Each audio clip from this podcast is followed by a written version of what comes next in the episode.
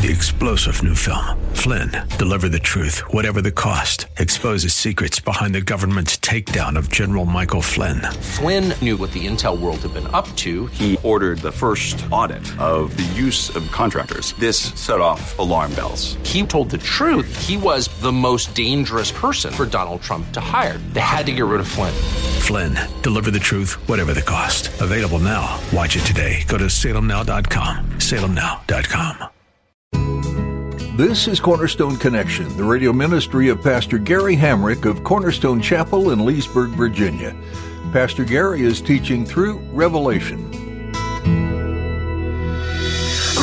love is calling, listen, truth opens up your eyes. Mercy is waiting for you with every sunrise. The new city of Jerusalem is roughly about the size of the moon. Now, some translations, when they translate furlongs and stadia, they will come up with slightly different measurements 1,380 miles, 1,400 miles. The New American Standard Version of the Bible actually says 1,500. So it, it's, this is approximate, but that gives you an idea of the size and the scope here. It is huge.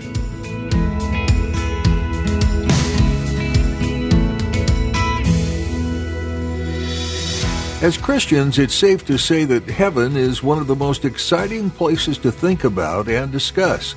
It's described in the Bible with some specific visuals, but other than that, God leaves it up to us to imagine what we will experience. In today's message, Pastor Gary wants you to know that heaven will be more extraordinary than you could ever imagine. It may seem a ways away from where you're currently at in your life, but never stop reminding yourself of God's promise over your life. At the close of Pastor Gary's message today, I'll be sharing with you how you can get a copy of today's broadcast of Cornerstone Connection. Subscribe to the podcast or get in touch with us. But for now, let's join Pastor Gary in the book of Revelation, chapter 21, with today's edition of Cornerstone Connection. Chapter 21 is where we're going to be, and then we're going to move into chapter 22, perhaps, if we have enough time. So we've been working off of this timeline for the past many months, and we are now in the end of the book of Revelation dealing with the new heaven and the new earth. The Bible tells us that this present earth and the present heaven where God resides will both be destroyed and replaced. And this is God's doing. So this is not a terrible thing. This is, this is a completely new beginning. And this is the reason why God is doing it because he's bringing about a new heaven and a new earth because it's a new day. The old order of things have passed away. Behold, I make all things new. And so he doesn't want to just do a makeover with the earth and all of the history that's happened on the earth and all the sin and the terrible things. He wants a completely new beginning so we can spend eternity with him on a new earth where literally heaven comes onto earth. Because in chapter 21 and into chapter 22, John writes about the new Jerusalem, a city that comes out of heaven onto earth. And um, John's not the only one who writes about it here in Revelation. In fact, the prophet Isaiah would write about it in chapter 65. For behold, I create new heavens and a new earth, and the former shall not be remembered or come to mind, but be glad and rejoice forever in what I create. For behold, I create Jerusalem as a rejoicing and her people a joy. I will rejoice in Jerusalem and joy in my people. The voice of weeping shall no longer be heard in her, nor the voice of crying. So even 700 and some years before Christ, Isaiah prophetically saw this, which is in our future. So, you know, he's looking way beyond the timeline to this day when there's going to be a new heaven and a new earth. There's going to be no more crying, no more pain. The apostle Peter also saw this. He would write in 2 Peter 3, 10 to 13, but the day of the Lord will come as a thief in the night, in which the heavens will pass away with a great noise and the elements will melt with fervent heat. Both the earth and the works that are in it will be burned up. Therefore, since all these things will be dissolved, what manner of persons ought you to be in holy conduct and godliness, looking for and hastening the coming of the day of God, because of which the heavens will be dissolved, being on fire, and the elements will melt with fervent heat. Nevertheless, we, according to his promise, look for new heavens and a new earth in which righteousness dwells, because there will be no unrighteousness. There will be no unbelievers in this new Jerusalem, this new heavenly city that comes on earth, this new earth, Uh, God will be present. He will be among us, dwell among us, walk with us. You know, this is all a, a, a full circle to, you know, God's original intention. Um, because in Genesis, it talks about how God would walk with Adam in the cool of the day. There was this real fellowship that God had, but then man broke that fellowship because of man's sin and rebellion against God. Uh, John even writes about how we will see his face, so we will see him face to face. Death, pain, and all our sorrows will be absent. That's a good thing. Nobody likes death. Nobody likes sorrow. Nobody likes pain. This is physical, spiritual, emotional we're talking about. You know, no more physical chronic pain, no more emotional pain, no more tormenting yourself over your past, still feeling the shame of what you've done even though Jesus has forgiven you. Sometimes we're unforgiving about ourselves. So no more death, pain, or sorrows. All things will be new. Uh, believers will be present, unbelievers will be absent because there's been a final judgment at the end of chapter 20. All the unbelievers have been thrown into the lake of fire along with the Satan, Satan and the Antichrist and the false prophet. Chapter 21. No sun or moon will be present, but the light will be bright with God's glory. No sun or moon. God will illuminate the whole place with his Shekinah glory. Um, you know, sun obviously is a regulator of heat. So God is going to be the perfect regulator of heat. No more arguments between husbands and wives about the thermostat. It's going to be a glorious day. Uh, no moon. You know, moons are involved in the, the ebb and flow of the tides, the gravitational pull of the tides. But back in chapter 21, verse 1, it says no more oceans. So you don't need to worry about the tides. Right now, the earth is covered, uh, approximately 74% of the earth's surface covered in water uh, but not with the new earth and not the new heaven. There's no sea, there's no oceans, there's no beach. I don't know if my wife's going to be happy here or not. Some of you won't either. You will, because everything is new, and so you won't even care. The wall will be high and wide with 12 gates of pearl, and it specifically says that each gate is a separate pearl all by itself, and it says that the names of the 12 tribes of Israel are etched on each of these 12 pearls that serve as gates to this heavenly city. And then number eight, the foundation will be deep with 12 layers. And also in the, in the chapter, it tells us that the names of the um, 12 apostles will be etched on the 12 layers of the foundation. Okay, we know of the original 12 that Jesus chose. It's absent Judas. So who's the 12th? And most believe probably Paul's name will be there on the the wall of fame, if you will. Um, and so that's where we left off. I'm going to read here from chapter 21. I'm going to read um, verse 15. Well, start at verse 14, actually. Verse 14, it says, Now the wall of the city had 12 foundations, and on them were the names of the 12 apostles of the Lamb. The Lamb, of course, a reference to Jesus, that, that name, that title given 29 times in the book of Revelation about Jesus. And he who talked with me had a gold reed to measure the city, its gates, and its wall. Now, by the way, who is he who speaks with John? Well, that's back up in verse 9. One of the seven angels who had the seven bowls filled with the seven last plagues came to me and talked with me. So um, that event, the seven bowls, was back in Revelation chapter 16. There was an angel who uh, poured out each successive bowl, and one of those angels is kind of taking John in, in the spirit realm, taking John on a tour of this new heavenly city. And so this, um, this angel talked with him there in verse 15. And he had a gold reed to measure the city, its gates, and its wall. The city is laid out as a square. Its length is as great as its breadth, and he measured the city with a reed, 12,000 furlongs. Its length, breadth, and height are equal. And then he measured its wall, 144 cubits, according to the measure of a man, that is, of an angel. The construction of its wall was of jasper, and the city was pure gold, like clear glass. The foundations of the wall of the city were adorned with all kinds of precious stones. The first foundation was jasper, the second sapphire, the third chalcedony, the fourth emerald, the fifth sardonyx, the sixth sardius, the seventh chrysolite, the eighth beryl, the ninth topaz, the tenth chrysoprase, the eleventh jacinth, and the twelfth amethyst. The 12 gates were 12 pearls. Each individual gate was of one pearl, and the street of the city was pure gold, like transparent glass. But I saw no temple in it, for the Lord God Almighty and the Lamb are its temple. The city had no need of the sun or of the moon to shine in it, for the glory of God illuminated it. The Lamb is its light. And the nations of those who are saved shall walk in its light, and the kings of the earth bring their glory and honor into it.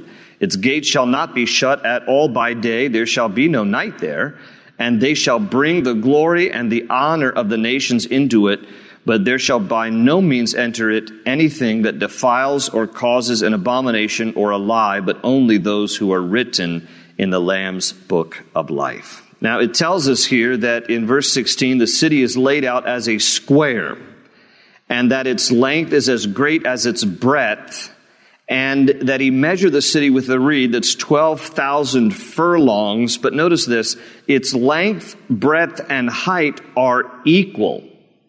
So, even though it talks about how it's laid out as a square, it's actually describing a cube here.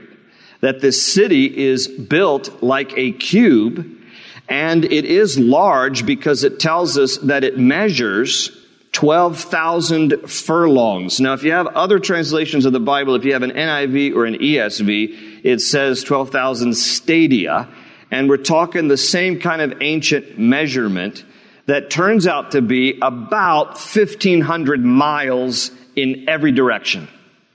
1,500 miles in every direction. This is basically the distance between here and Colorado. 1,500 miles wide, 1,500 mile, miles long, 1,500 miles high, because it says there that he measures the length, breadth, and height, and they're all equal.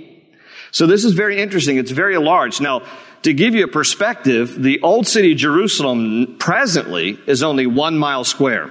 Not one square mile, just one mile in about every direction. And, and what we're talking comparatively here is 1,500 times that. I mean, it's 1,500 miles in every direction. It, by the way, is roughly the size, even though we're talking a sphere versus a cube, but it's roughly the size of the moon. The new city of Jerusalem is roughly about the size of the moon. Now, some translations, when they translate furlongs and stadia, they will come up with slightly different measurements 1,380 miles, 1,400 miles. The New American Standard Version of the Bible actually says 1,500. So it, it's, this is approximate, but that gives you an idea of the size and the scope here. It is huge. Now, some interesting considerations about the size of this particular uh, city that's coming. Dr. Henry Morris, somebody I've quoted many times before, he was the founder of Institute for Creation Research.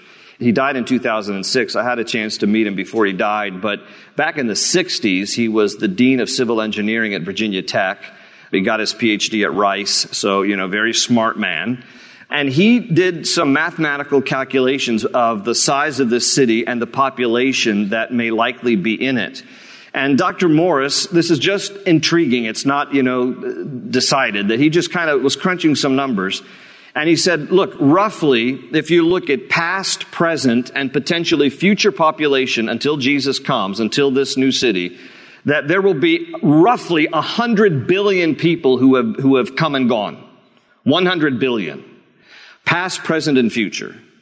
And his calculation was if you were to consider, and this is just a random number that he drew, that maybe 20% came to faith in Christ over the course of those 100 billion people who lived and died on the planet. Then you're talking 20 billion people will be in the New Jerusalem. 20 billion.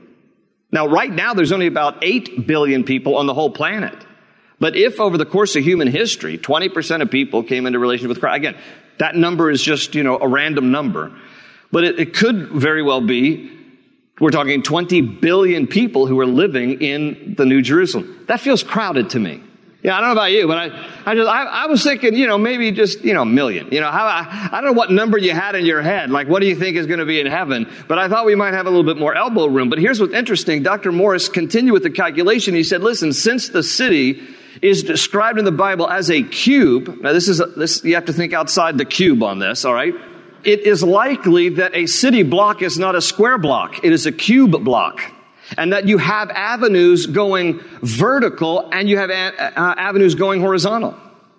So it's kind of an interesting concept to think about. But he said, when, if, if you were to calculate 1500 miles in every direction and you have avenues, city streets that are going both vertical as well as horizontal within this cube, you have more than enough space to accommodate 20 billion people. So it's, it's very intriguing. I just throw that out there because uh, a man a lot smarter than I am um, came up with some of these figures. But, you know, that's the size at least the Bible tells us. The approximate size is 1,500 miles in every direction, and, and it's huge.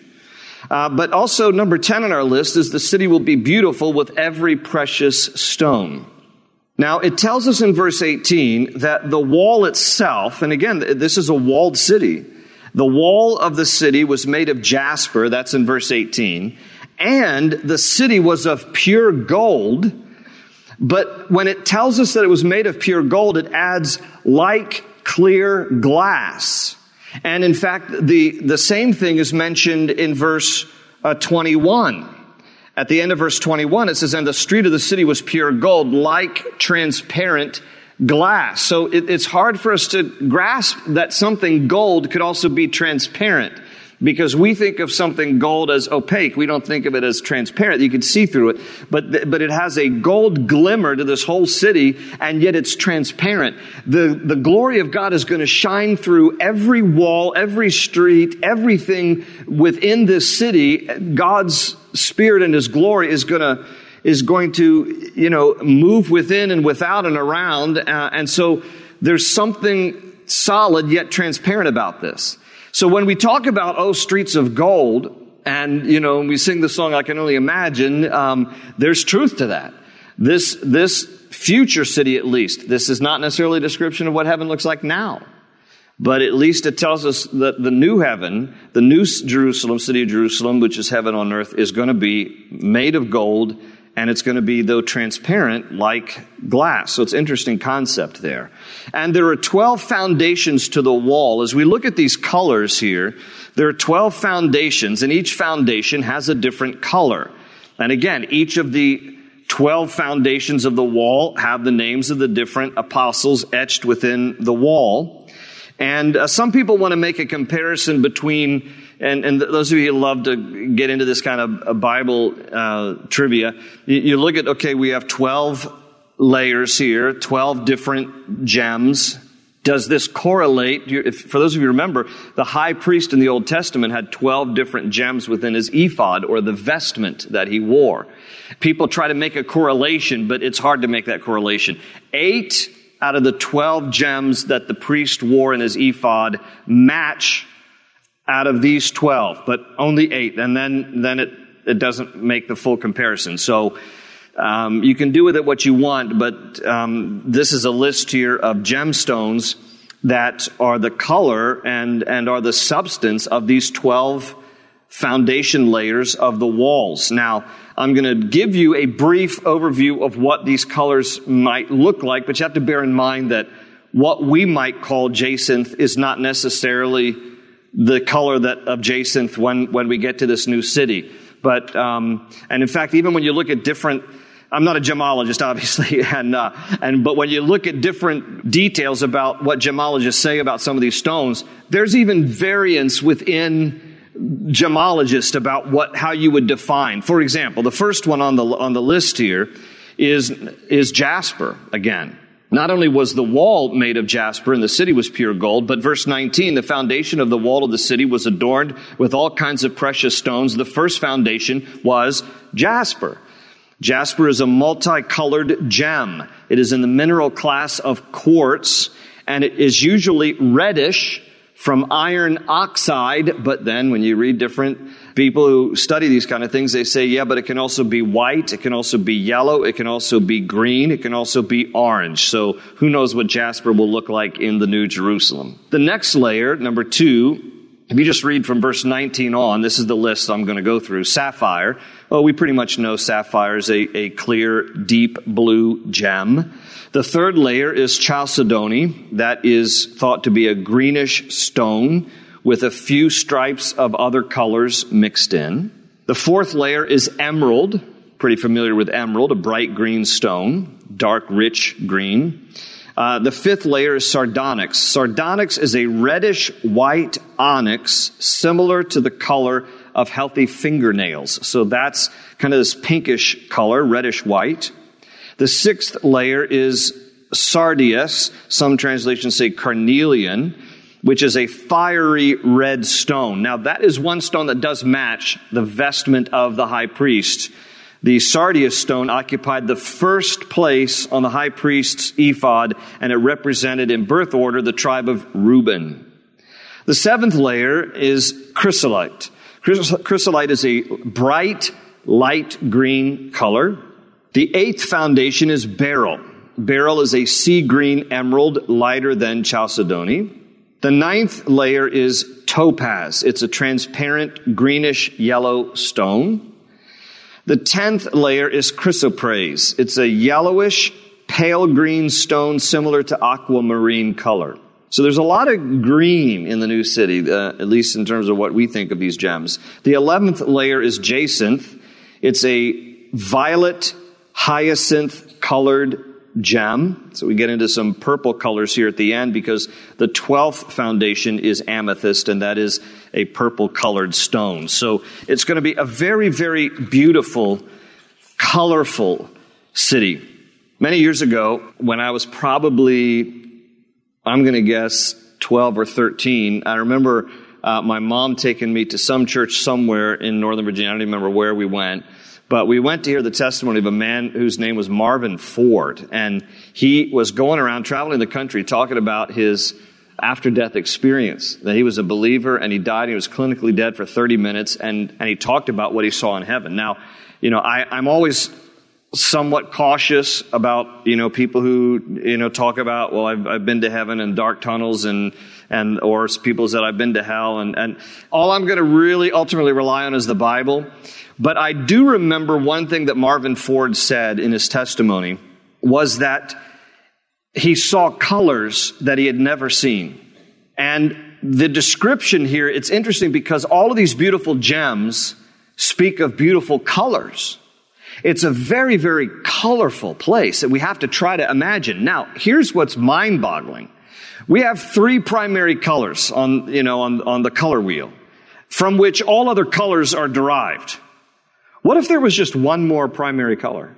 I mean, it would open up a whole nother host that we've never seen. It would open up a whole nother host of colors that we can't even imagine. And so I was reading some statistics on this, just in terms of color and what the human eye can actually see. Now, this is based on what researchers say are derived from the three primary colors that we have right now, just based on, you know, the, the red, yellow, and blue primary colors from which all other colors are derived on the color wheel. There are 1,000 shades of light. This is what we can see with the human eye. 1,000 shades of light. Within those shades, we can detect 100 different levels of red green shades. And we can also see 100 levels of yellow blue shades. So it works out when you take a thousand times a hundred times a hundred.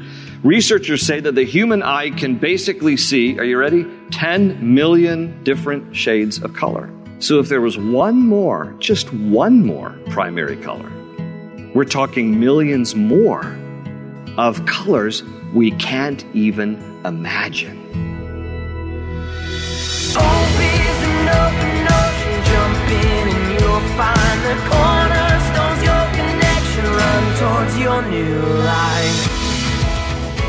Thanks for listening today to Cornerstone Connection. This book of Revelation that you've been studying with Pastor Gary is one that many have studied and analyzed, and tried and tried again to pinpoint on a timeline. When will Jesus come? When will these and times events take place? Have they already begun?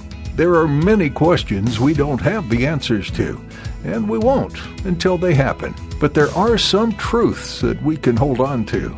These events will happen. Jesus is returning, and he will defeat Satan once and for all. And all those who have made Jesus Lord in their life will be with him for eternity. What a wonderful time that will be. So, where does that leave us? It's important to know what's coming so that you can prepare now and trust Jesus for what we don't know. We must give our lives to the Lord, and we need to give others the opportunity to do the same. We're so glad you tuned in for today's study in Revelation. If you'd like to explore more teachings from God's Word that Pastor Gary has shared, visit cornerstoneconnection.cc. There you'll also learn more about the church behind this ministry, Cornerstone Chapel. Come visit us if you're in the area. All the information you need is at cornerstoneconnection.cc. Join us next time for more here on Cornerstone Connection. They say you're a wandering soul, that you've got no place to go, but still you know, you're not alone.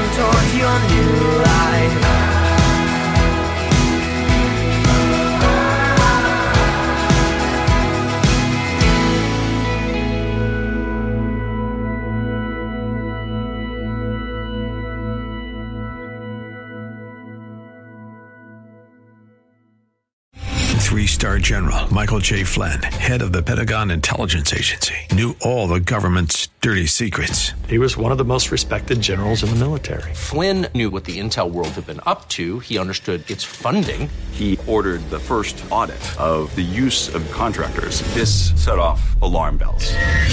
The explosive new documentary, Flynn, Deliver the Truth, Whatever the Cost, uncovers the facts behind this scandal. Flynn told the truth. He was the most dangerous person for Donald Trump to hire. I find out the worst enemy that I'm going to face in my life is right here in America. They took my assessment and they wanted me to change it. And I was like, I'm not changing it. They had to get rid of Flynn.